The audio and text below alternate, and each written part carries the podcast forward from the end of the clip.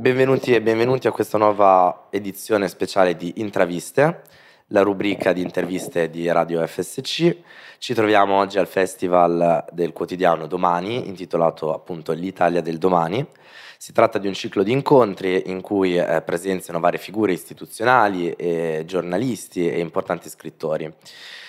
E, um, l'evento si svolge a Modena, eh, in Teatro San Carlo, quindi nella Fondazione San Carlo. Oggi in particolare ci troviamo con eh, Giuseppe Molinari, che è eh, attualmente presidente della Camera di Commercio di Modena. Bu- buonasera. Buonasera. E, ehm, il titolo del, um, del panel era la, la, Il mondo dopo Putin.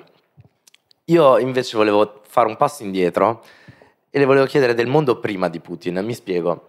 Secondo lei cosa è cambiato, o anzi, quanto è cambiato eh, la Russia eh, economicamente parlando, soprattutto nei confronti del, del cittadino medio russo, eh, il passaggio dalla economia comunista fino al sistema oligarchico che possiamo definire attualmente.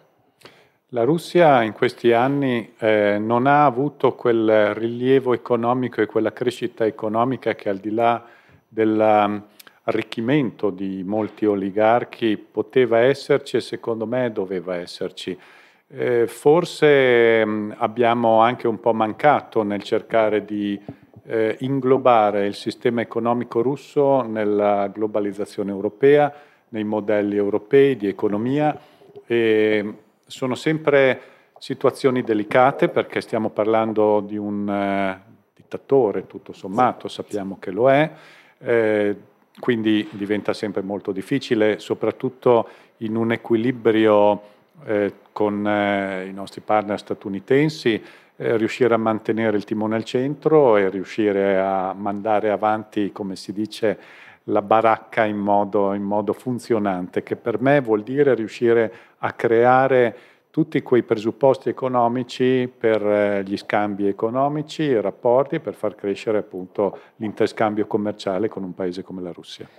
E proprio in merito a questo mh, mm, braccio di ferro, possiamo definire, tra il mondo occidentale e la Russia, in particolare concentrato adesso su sanzioni, eh, devo fare una domanda in merito proprio alle sanzioni, nel senso che storicamente si sa che eh, il, un'imposizione di sanzioni rigide eh, ha portato mh, difficilmente a risultati eh, di eh, danneggiamento totale nei confronti dello Stato che subisce queste sanzioni. Ci troviamo però questa volta davanti probabilmente a delle sanzioni imponenti nei confronti della Russia. Secondo lei saranno efficaci e soprattutto questo braccio di ferro, quindi può avere durata longeva. Io non sono uno storico, un politologo, quindi non posso dare una risposta di questo tipo. Posso dire che questa situazione sta danneggiando un po' tutti, quindi speriamo che la soluzione presto si trovi, speriamo che sia una soluzione di chiusura pacifica del conflitto ed è l'unico auspicio che si può fare per una ripresa. Ci sarà purtroppo da ricostruire tanto, c'è una crisi umanitaria gravissima ci sono dinamiche che, di cui oggi forse ancora non ci rendiamo perfettamente conto. E sempre a proposito delle sanzioni, mi vorrei concentrare anche sulla provincia di Modena. Si ha più o meno mh, questa provincia, mh, di cui appunto lei, avendo una carica comunque importante nel mondo dell'impresa, eh, verrà danneggiata in maniera rilevante o viene danneggiata da questo conflitto? No, come, come, dicevo prima, l'interscambio con Russia e Ucraina in realtà è limitato. C'è da dire che nel nostro territorio ci sono dei comparti, dei distretti che lavorano eh, come la ceramica e che hanno avuto con le terre del Donbass, quindi il caolino, le argille, che hanno avuto grosse difficoltà per questo conflitto e stiamo tutti, tutte le imprese, subendo il grosso incremento dei costi delle materie prime del gas in modo particolare, quindi l'energia tra tutti, ma ricordiamoci anche che questi incrementi ci sono stati già prima della guerra, dopo il Covid, per la ripresa economica.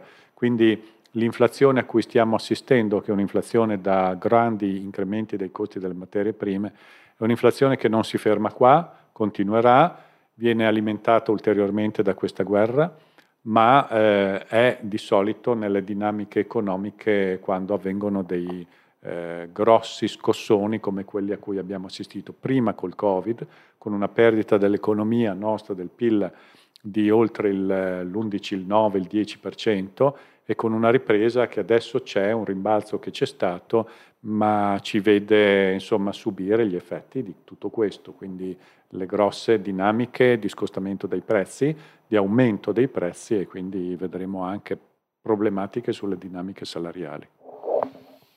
Eh, sempre con riferimento al lavoro, eh, eh, concentrandoci eh, su, sempre sul territorio, eh, nello specifico eh, l'Istat parla di un calo dei posti di lavoro dei lavoratori nella provincia di Modena nel 2021 dovuto eh, chiaramente a innumerevoli ragioni, in primis eh, la pandemia. Secondo lei eh, la, mh, mm, ci sono buone possibilità di eh, ripresa dal punto di vista occupazionale? Oggi ci sono già state, si fa molta fatica a trovare personale qualificato, anche non qualificato, eh, facciamo fatica a trovare operatori del settore alberghiero, ristorazione, operai, operai specializzati e quindi eh, diventa veramente importante il tema della formazione.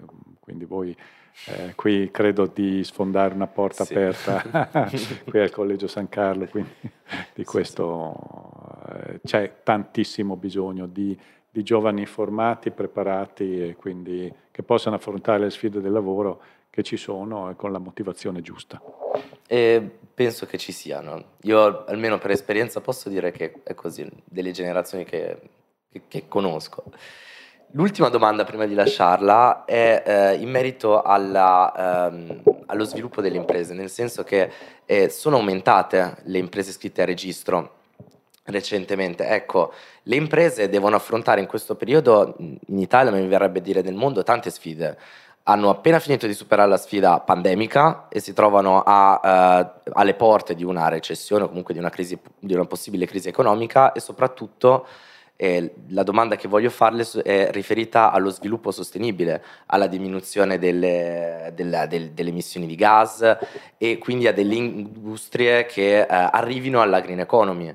Secondo lei questo sarà possibile e in, in quanto tempo? Sì, la transizione ecologica va, va perseguita, va, va, governata. Qui abbiamo delle sfide importanti, sono quelle eh, dei convertieri motori termici in elettrico, sono le sfide di nuovi modi con cui si può produrre l'elettricità nei motori che sono attraverso l'idrogeno e anche la nostra università sta facendo un centro interdipartimentale eh, sull'idrogeno che dovrebbe porci all'avanguardia. Quindi qui c'è tutto un sistema di imprese, eh, di istituzioni e di, e di centri di ricerca che si stanno focalizzando proprio su questo e questa è la grande sfida per il futuro.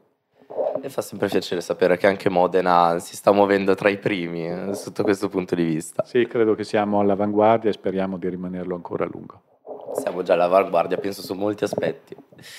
E io la ringrazio per la sua disponibilità Grazie. e ringrazio chi eh, ci seguirà, chi ci ha seguito e vi invito a eh, rimanere sintonizzati per nuove intraviste, sempre qua al Festival di domani con Radio FSC.